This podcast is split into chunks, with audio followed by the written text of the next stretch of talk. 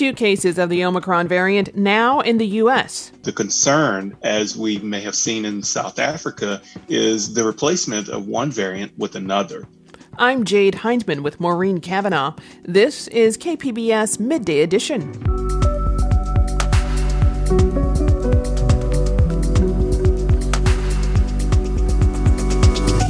Local researchers are using sewage to identify cases of the new COVID variant. For instance, with the Alpha and the Delta variants, we actually picked both of them up about two weeks ahead in our wastewater than we saw them in our clinical swabs. December nights in Balboa Park is still on. We'll tell you about the safety measures. And the band Baby Bushka plays their first show since the pandemic started. That's ahead on Midday Edition.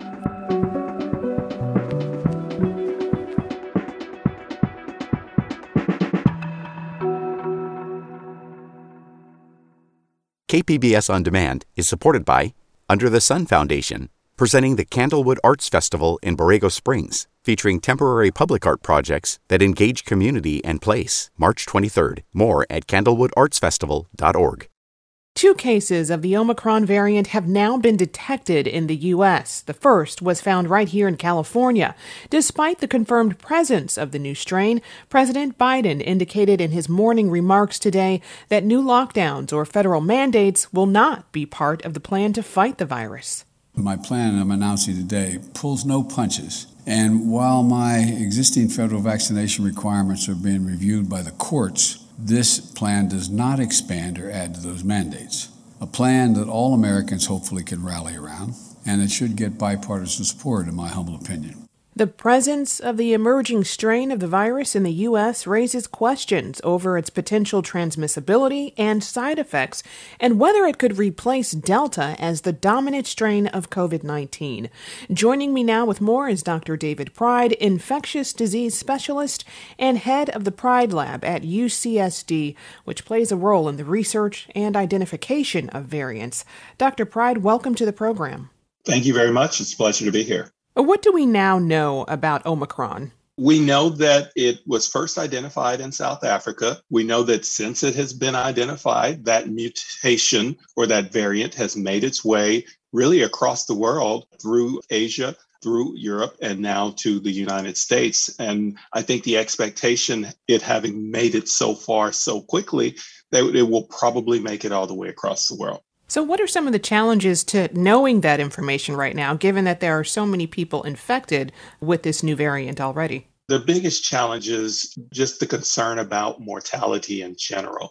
Uh, the other concern is the concern about whether or not the vaccination will protect you. So, what we've seen in the past is that we've seen relatively similar mortality rates based on the different variants. What has been different amongst the different variants has been their infectivity. So the concern, as we may have seen in South Africa, is the replacement of one variant with another. Um, so the question becomes, is Omicron going to be more infective than the Delta variant, which is an obvious cause for concern? And then, of course, we want to know about mortality with it as well.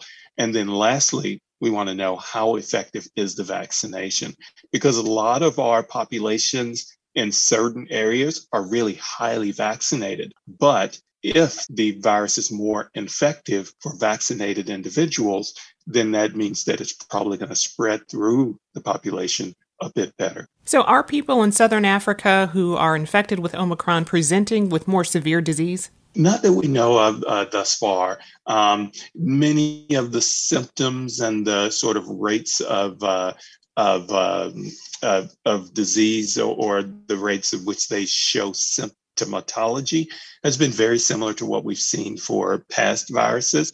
Um, so, uh, at least early on in the process, there is some optimism that it, it's uh, um, the symptoms that you will get are pretty much uh, the same as what we've seen from previous versions or previous variants of the virus. So, what are the major factors then that set Omicron apart from Delta with regards to side effects and transmissibility? The primary concern has to be that this particular variant of the virus is going to basically be more fit than, for example, the Delta variant that's out there, um, so that it might persist for long periods of time in our population. And we're obviously concerned about the idea that, you know, we're ultimately going to have to learn to live with the virus because it's just going to continue to mutate because there's so many people out there who are not protected against infection. What role does the high rate of disease circulating in unvaccinated people play in mutating a virus like this? It plays a huge role. Um, it, it, it's uh, very similar to sort of the things that we were taught in high school and in college, um, really about simple virology. And that is that um, when you have uh, an infectious entity like a virus that has a very high mutation rate, if you will give it a host that is susceptible, it will continue to change. And those changes that make it more fit will ultimately pass through the population. And that is exactly what we're seeing uh, with the Alpha, then the Delta, and perhaps even now the Omicron variant, is that we're just seeing more fit versions of the virus. And one of the things that is of primary concern to many of us is that, you know, the virus is mutating to become more fit in those who are unvaccinated, but it's also mutating to become more fit in those who are vaccinated because we're giving it the opportunity by having so many people in our population who are susceptible uh, to the virus by not having been vaccinated. So, how do you distinguish a new coronavirus from a SARS CoV 2 variant? In general, we sequence these genomes. I mean, that's how we uh, identified this the sort of original SARS-CoV-2 uh, just by sequencing the full genome. And the technology now is available to do these sorts of things rapidly. If you suspect someone has a viral infection that you do not have a test for it, um, you can literally take their cells, extract their DNA, an RNA and sequence it and look for viral structures. And it just so happens that, you know, SARS-CoV-2 is a coronavirus, very similar to other coronaviruses that we've seen before. Um, so it's very easy to assemble these smaller genomes from that uh, uh, material so that uh, anyone who is infected or displaying symptoms, because sequencing is so prevalent, and so cost effective now across the world, we have the ability to sort of sequence and figure out whether we're seeing something new, whether we're seeing something that is basically a newer version of something we've seen before, uh, or whether we're just seeing the same old thing that we've seen before. All of those things are possible in a very rapid time frame. Some have said that the travel bans instituted in countries like South Africa are not effective measures to contain the new variant. Do you agree with that? I do agree that it's probably not going to be effective. With that said, though, by having these travel bans, you can perhaps alter the curve at least a little bit, meaning that it goes up a bit more slowly than it would otherwise, so that places may be able to alter the curve slightly just by instituting some type of a travel ban. They will not be able to prevent this virus from ultimately making it into their population. And of course, if it is as fit as many people believe it is already, there's obviously the potential that it will take over and become the new dominant variant. I've been speaking with Dr. David Pride, infectious disease specialist and virologist at UC San Diego. Dr. Pride, thank you very much for joining us today. No problem.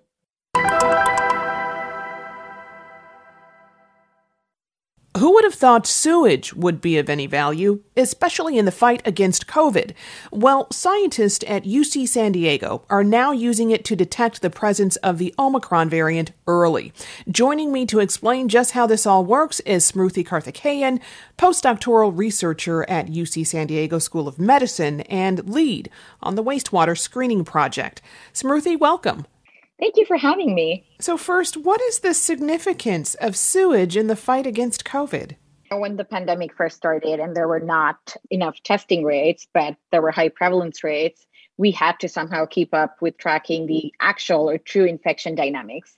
This is specifically important because now we know people who are asymptomatic or pre-symptomatic can still spread the virus to other people.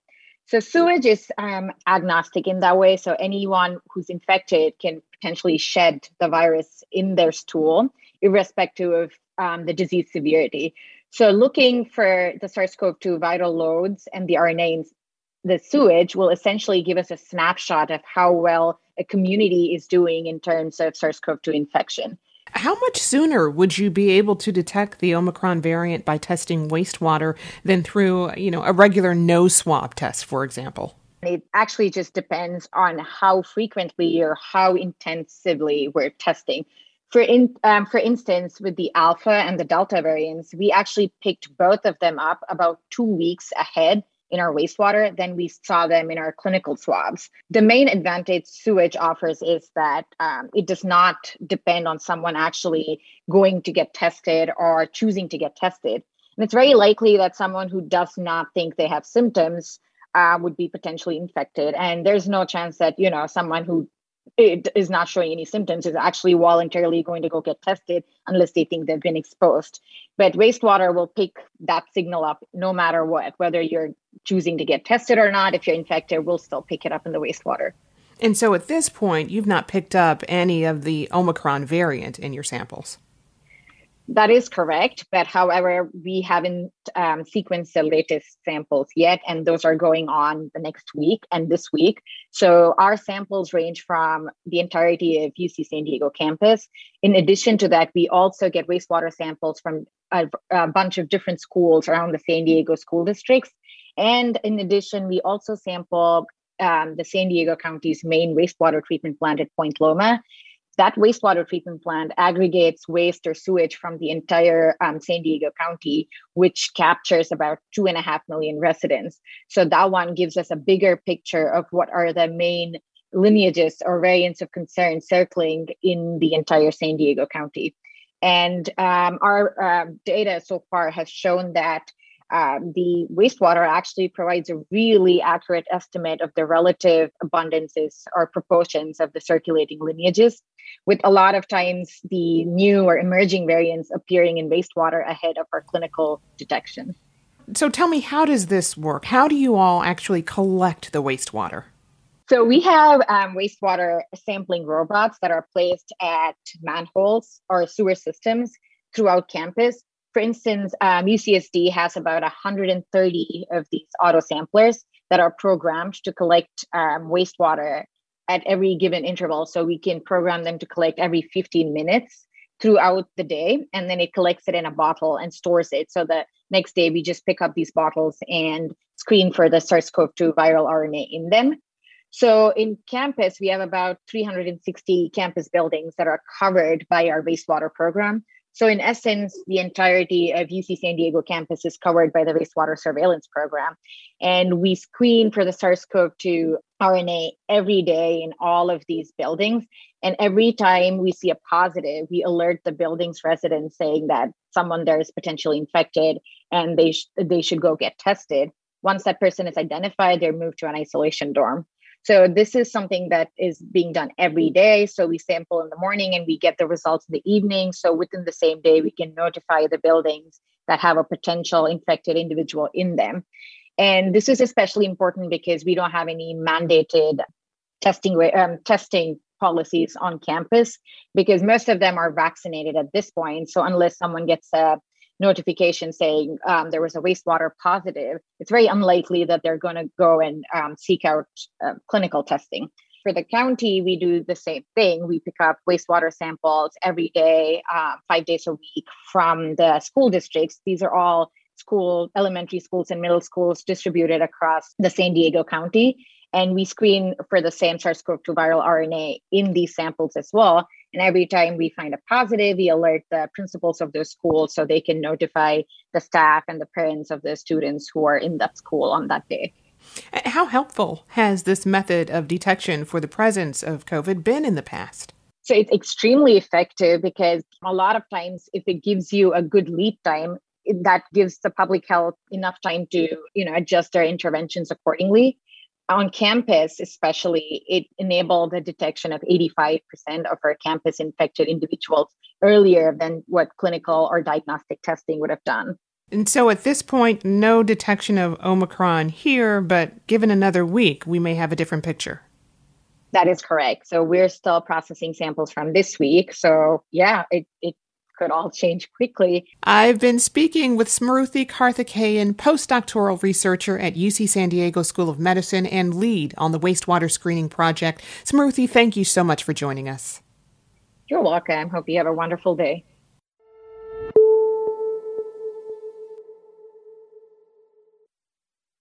KPBS On Demand is supported by Under the Sun Foundation, presenting the Candlewood Arts Festival in Borrego Springs, featuring temporary public art projects that engage community and place. March 23rd. More at candlewoodartsfestival.org. This is KPBS Midday Edition. I'm Maureen Cavanaugh with Jade Hindman. The December night celebration takes place in Balboa Park this weekend, but just like last year, the event will be an in car drive through experience with food vendors and entertainment. That drive through decision might have seemed like an overabundance of caution a couple of weeks ago, but now with the new Omicron variant, it seems like a wise choice. The Taste of December Nights event starts tomorrow and is happening through Sunday in the Inspiration Point parking lots near Balboa Park. And joining me is the City of San Diego Special Events and Filming Department Executive Director, Natasha Collura. And Natasha, welcome. Thank you. Can you explain how this drive through version of December Nights will work? Absolutely. People will be coming in through Inspiration Point Way off of Park Boulevard. They'll drive through, they'll get their map, which has a list of all the vendors and their menu items. So they'll have a chance to take a look and see where they want to stop at and, and what they'd like to eat. And they can go through the various vendors and decide if they want to try a different vendor. There's a passing lane in our main lot. They can jump in that passing lane and then head over to the vendor that they would like to order from. So there's a little bit of something for, for everyone. And do people stay in their cars to order the food? Yes, people will be staying in their vehicles uh, for everybody's safety and hopefully to keep everybody uh, moving through the event and to get to as many locations as possible. But it is a drive through. There is an option, though, a very limited option for those who do not have access to a vehicle. Uh, we do have electric carts that will be driving through and people can queue up and wait for a cart. We'll have about three to four available. Again, it's a limited opportunity, but we did want to offer an option for those without vehicles. What other kinds of safety precautions are in place? The drive through is designed to keep everybody safe and uh, to eliminate the crowds and the interactions between all the individuals. As you know, our traditional December nights is 350,000 people over two days. And this is something that, again, is designed to keep people safe and in their vehicles and, and being able to move through uh, in the safety of their cars. Now, I checked out the Taste of December Nights website, and you certainly have a lot of food. Can you give us an idea of the range of tastes that are available? Absolutely. So we have amazing food. We have Kenyan food. We have Cajun food, Mexican food. You know, for for uh, little ones, maybe we have the corn dogs. We have um, Blasian food. There really is something for everybody. And we also have the international cottages from Balboa Park who have home baked goods from all around the world. Now, there's also entertainment. How does that work? We have a stage located in the middle, and there's a list of uh, the entertainment schedule for when they'll be appearing during the event. Uh, it's on the website, san diego.gov slash taste of December nights. And so you can check out the schedule and you'll be able to hear a little bit of entertainment as you drive through. And who are some of the performers? So we have a variety of performers. We have dancers, we have singers, we have a whole list of performers that you can find on our website and can check out and see. Uh, hopefully, you'll be able to view them as you drive by. This is the second year for the drive through Taste of December nights at Balboa Park. How popular was it last year? It was very successful last year. Uh, we had over 4,000 cars over the three day period, but we have redesigned the format to get even more vehicles through more quickly and be able to experience more of the food vendors and the variety that we have available. And what are you expecting this weekend? We expect it to be another successful event. Uh, the first 500 cars a day will receive a goodie bag with some fun items like a bike light from Sandag, a reusable straw from Think Blue, and everybody who gets a bag will get a free ice cream coupon at Handel's Homemade Ice Cream in Pacific Beach. So we are expecting to be a great event, and uh, we hope to see everybody there. Are you concerned at all that the concern about the new variant will keep people away? We have actually uh, been in contact with county public health, and again, uh, you know, the same precautions that have been in place for COVID are still in place. Um, so we do encourage everyone to be safe. We're being safe by having this drive-through event.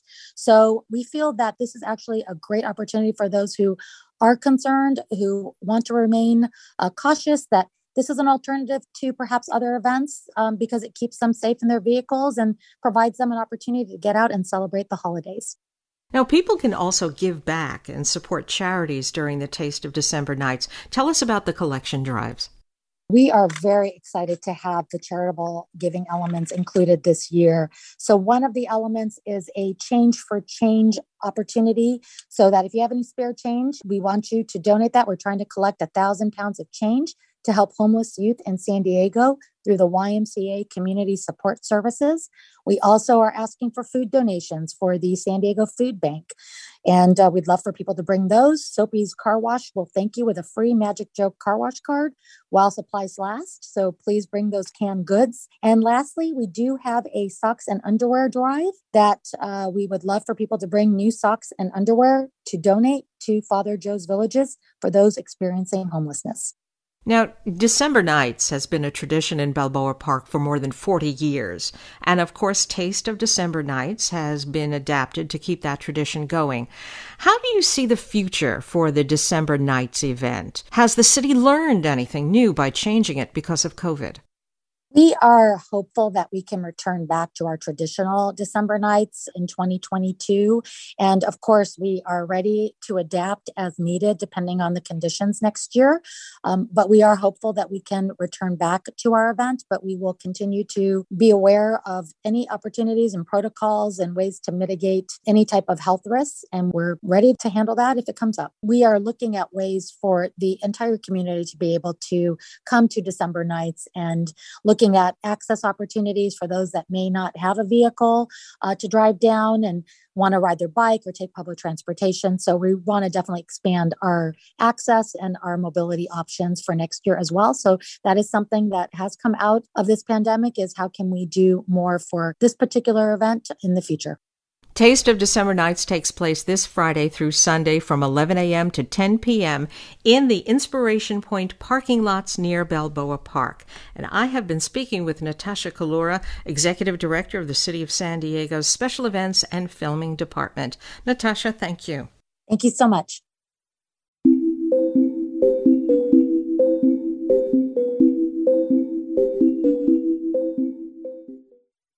California rules meant to protect outdoor workers from the dangers of wildfire smoke are almost never enforced. That's the finding of an investigation by KQED and the California Newsroom. Farida Jhabvala Romero has the latest on the ongoing series Dangerous Air.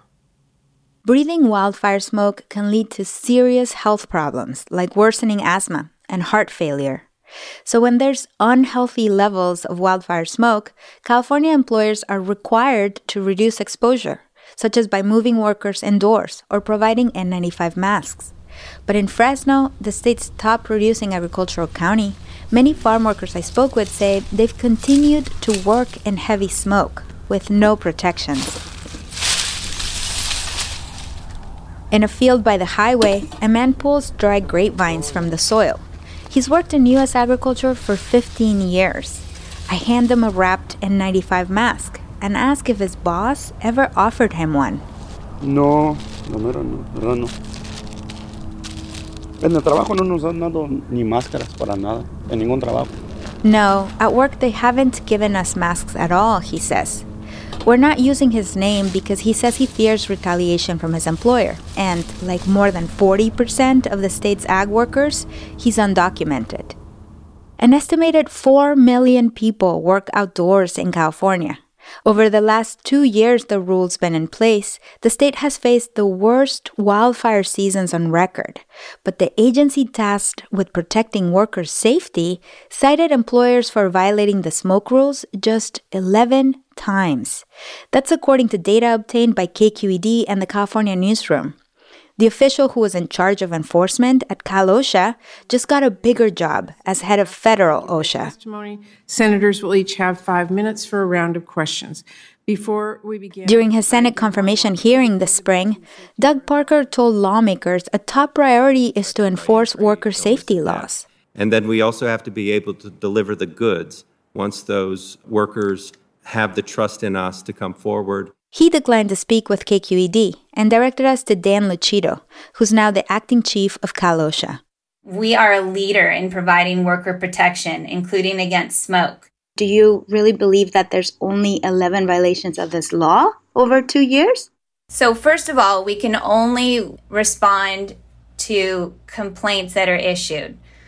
And in, in all of the cases where we responded and found evidence of a violation, we issued a citation.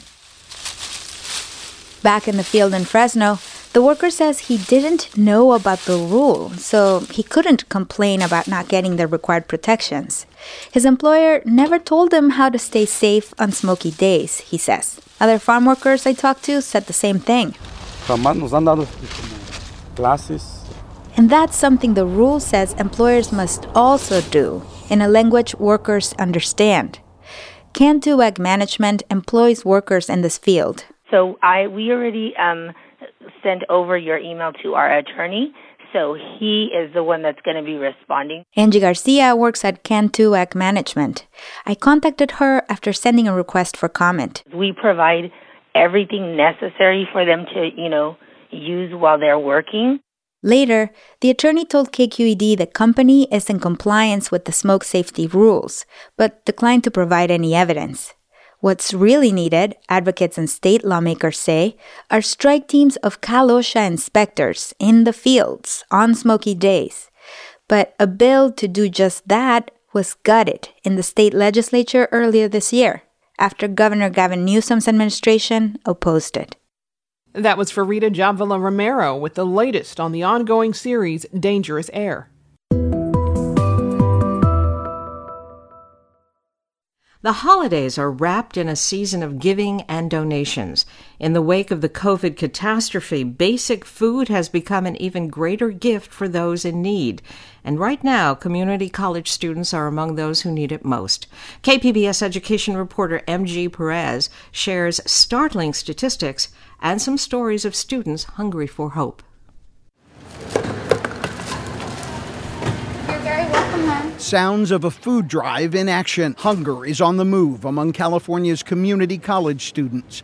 The state confirms half of them, 50%, don't have the money or resources to buy enough food. Uh, I have some more mashed potatoes up here. 18 year old CJ Pollock is a freshman at San Diego Mesa College. He moved here from San Jose with plans to keep playing soccer and begin his education toward a career in civil engineering. Just before Thanksgiving, he joined hundreds of fellow students lined up in their cars in one of Mesa's parking garages. This is the third annual Pack the Pantry Food Drive, a community collaboration between the college, the San Diego Food Bank, and California Coast Credit Union, established by teachers in 1929 to improve education. Never expecting in 2021 students would be going hungry. Christine Lee speaks for CalCoast. That's a problem because what happens is these students have the potential of, you know, dropping a class, missing class, or you know, even not achieving their academics to the potential that they normally might.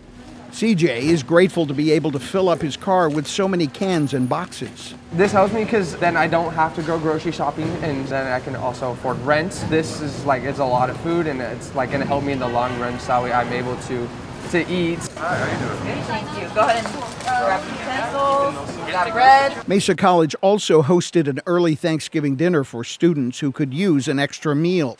Hunger insecurity is happening on four year university campuses too.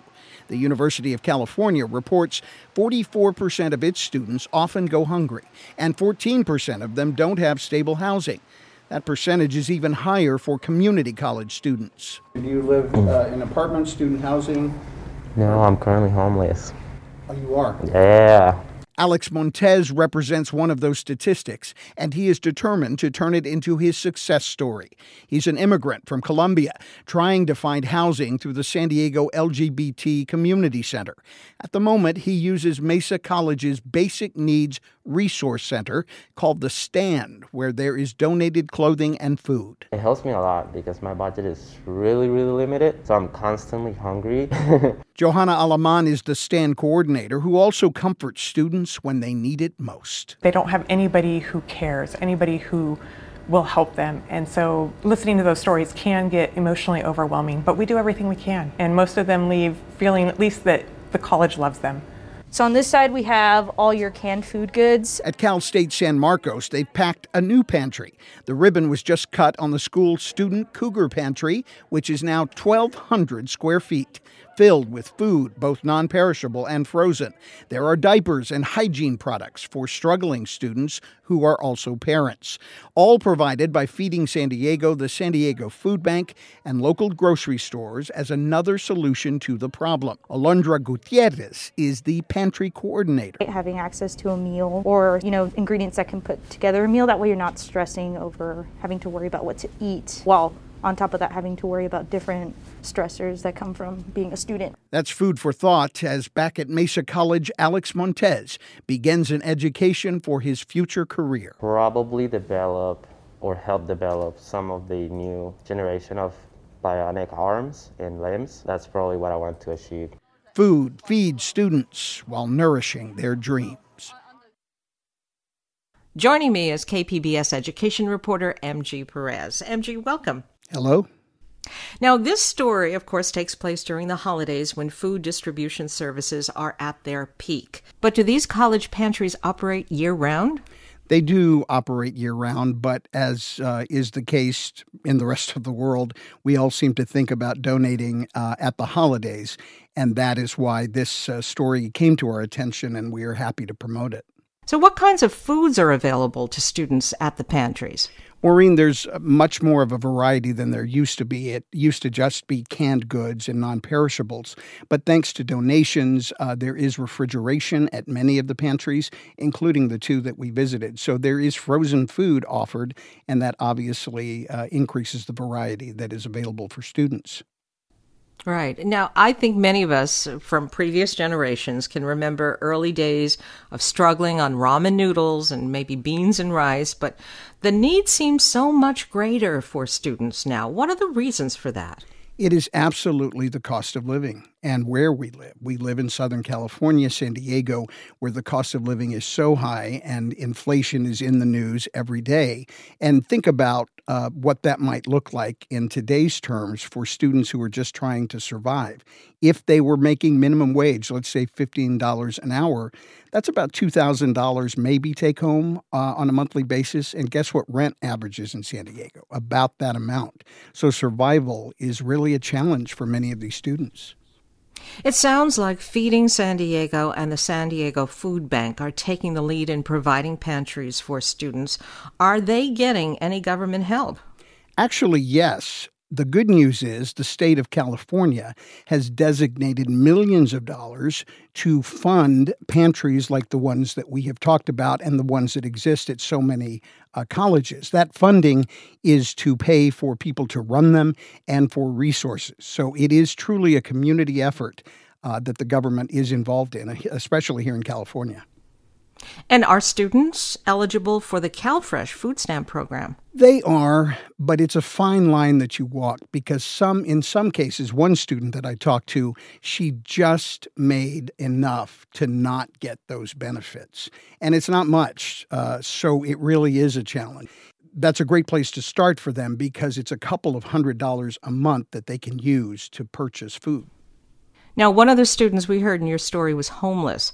Is that also a big problem for community college students? You would be surprised at how many students are homeless. And homeless can be couch surfing, homeless can be I'm staying with a relative for a few weeks, but then I've got to find someplace else to live.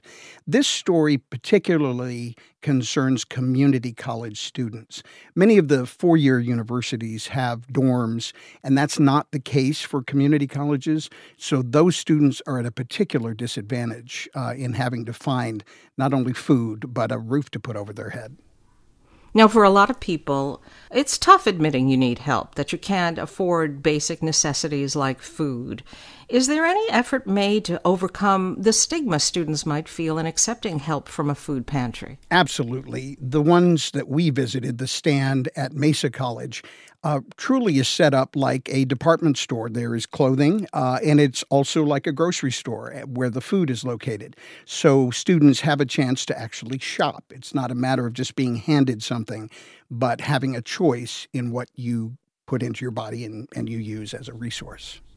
For the students that are struggling, it must take an awful lot of determination to keep up with their studies and keep their dreams alive. What did they tell you about that? Maureen, as heart wrenching as this story is, and it is, to be interviewing a student who is homeless and still working so hard to get good grades and a degree, what I want you to know is that I saw a lot of hope and resilience. And as I've talked about, I'm a former teacher, and one thing that I that I was committed to to do above anything else was bring hope to my students. And I want people to know that there is hope and that these students are working through some very difficult challenges, and we wish them the best. Now, I have a feeling that some people listening will probably like to help. How can they get involved? The good news is that many colleges across the county are offering pantry services. So, my suggestion would be to find a college near you, a college where you have students attending or that you have an interest in, and go to their website. Uh, at Mesa College, it's called The Stand. And if you go to their website, there is a tab uh, that will make it easy for you to donate and help. Uh, the same is true at City College and the other community colleges in the county. I've been speaking with KPBS education reporter MG Perez. And MG, thank you. Thank you.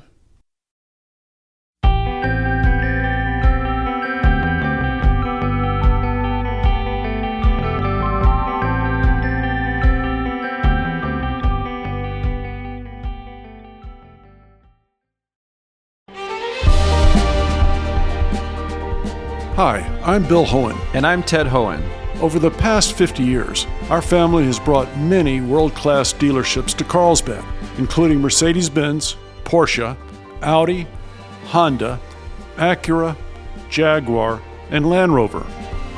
That's right. This year we're celebrating 50 years in Carlsbad. So, on behalf of the entire Hoehn family, we want to thank San Diego. Throughout the years, we've taken tremendous pride in meeting and even exceeding our customers' automotive needs. We value the relationships with our clients and look forward to serving you for years to come. We invite you to visit one of the Hoehn Carlsbad dealerships or hoehnmotors.com. This is KPBS Midday Edition. I'm Maureen Cavanaugh with Jade Hindman. San Diego's live music scene has been slowly returning to life in the past several months, though the pandemic's long shadow still lingers.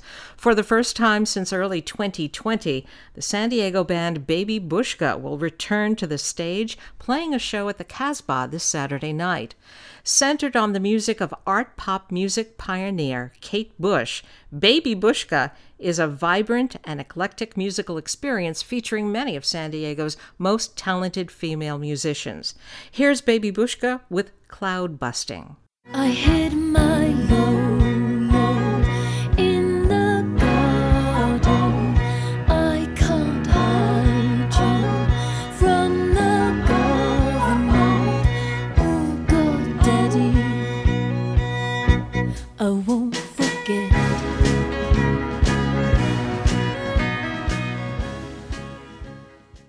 Here to tell us about what they've been up to since they last performed and how the band has been changed by the pandemic is founder and lead vocalist of Baby Bushka, Natasha Kozaily. And Natasha, welcome. Hi, thank you for having me. I wonder, are you feeling nervous about performing live after such a long time? maybe a little bit. I'm feeling very excited and the anticipation is is what's getting me and just making sure that everything uh, goes well just a lot of work and preparation so just keeping my eye on the ball Now, Baby Bushka is based on interpreting the music of British singer songwriter Kate Bush, as I said, and your performances are described as half theater, half rock band.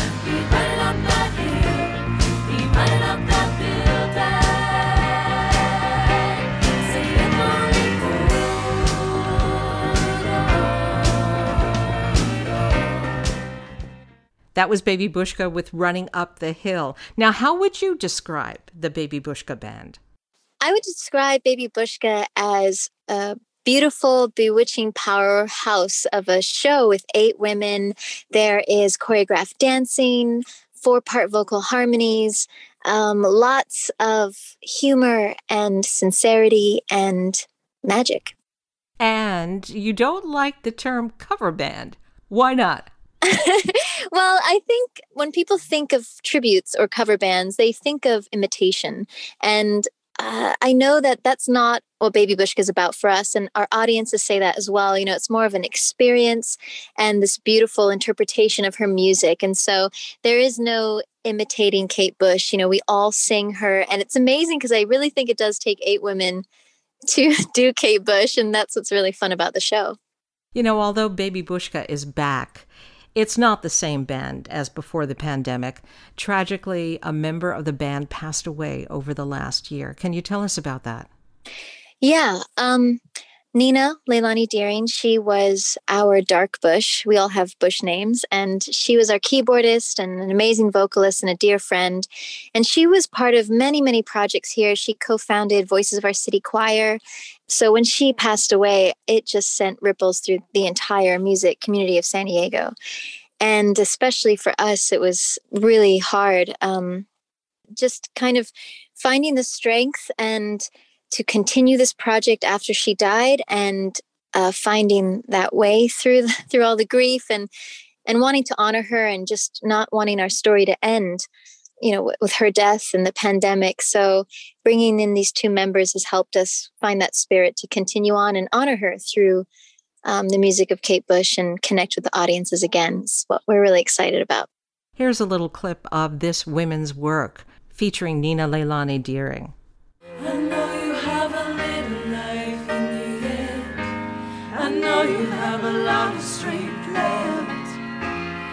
know you have a little life in you yet. I know you have a lot of strength left. I should be cracking, but I just can't let it show.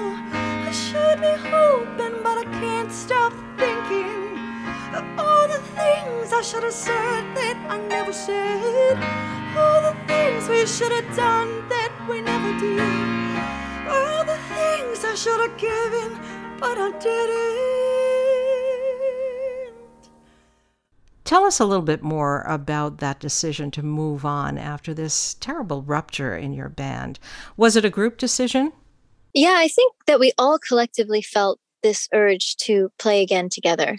So, you know, I asked everyone at the new year do you do you all want to continue and and if so like um you know this is my vision of how we can do that and and everyone sort of made their re- recommitments. It was like we got married again or something. And and so yeah that was really beautiful. And marie came on board and heather and and we've been working the last year to try to make that possible. Now besides that great loss how else has the pandemic changed the band and your own personal approach to making music? Well, I think it's just put everything into perspective. You know, I, I don't think any of us will take for granted the privilege it is to play live and and to connect with audiences and to have to perform you know um, and i think that's what's going to be the most exciting to get on stage i personally haven't been on stage in, since the pandemic i know some of the other girls have but i think it's just that you know just making sure to treasure those moments together and, and the time we have in this band and and to never take it for granted again.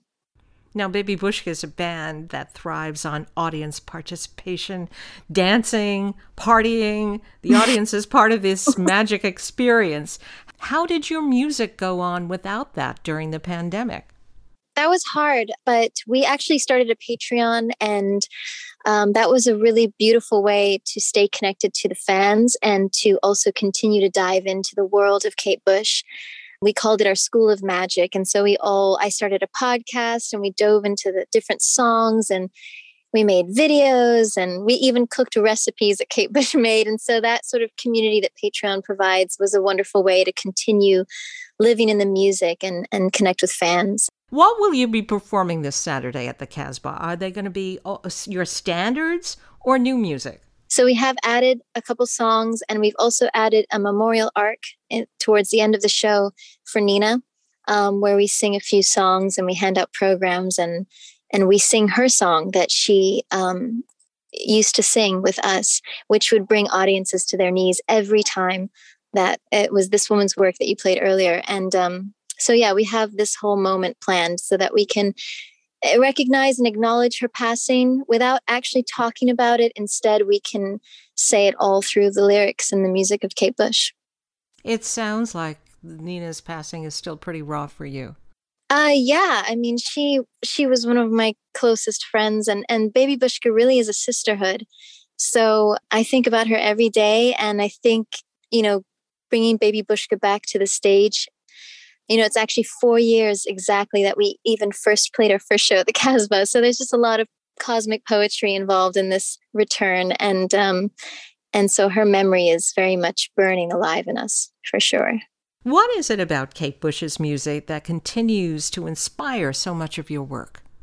As an artist, I she has pulled so much inspiration for her songs, you know, eh, books, movies. So she's like this very interested person in the world, you know, and she's she's been so it's almost like this child who's just like fascinated by everything. So when you listen to her discography and you hear these songs, you know, that so much of them are stories and and and she is a performer, you know, using her use of mime and theater and dance and uh, cinema. It's there's, it's just so rich. It's like a, this bottomless inspiration, and um, her story is just fascinating. She's unlike any other artist, I, I think, and and she has a s- serious cult following, and it's kind of remarkable that we are the only Kate Bush tribute in America, and um, and I think that that just adds to the mystery. She's a mysterious woman, and uh, and just so talented.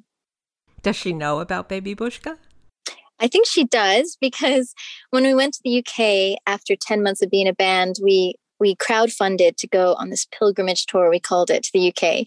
And um, her ex-partner and bass player Del Palmer uh, actually found out about us and he wrote to us before we went. So we knew that he knew of us and he came to our very first show in London. It was absolutely terrifying.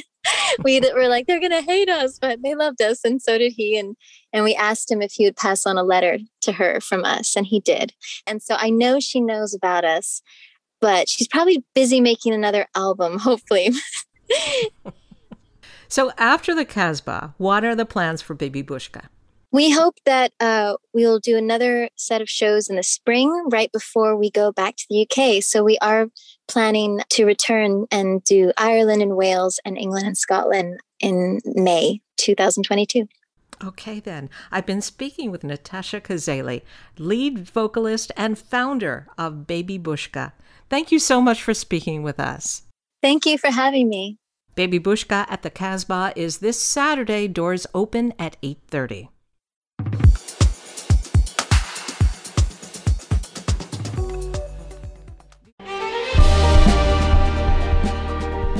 Hi, I'm Bill Hoehn. And I'm Ted Hoehn. Over the past 50 years, our family has brought many world class dealerships to Carlsbad, including Mercedes Benz, Porsche, Audi, Honda, Acura, Jaguar, and Land Rover. That's right. This year we're celebrating 50 years in Carlsbad. So, on behalf of the entire Hoehn family, we want to thank San Diego. Throughout the years, we've taken tremendous pride in meeting and even exceeding our customers' automotive needs. We value the relationships with our clients and look forward to serving you for years to come. We invite you to visit one of the Hoehn Carlsbad dealerships or Hoehnmotors.com.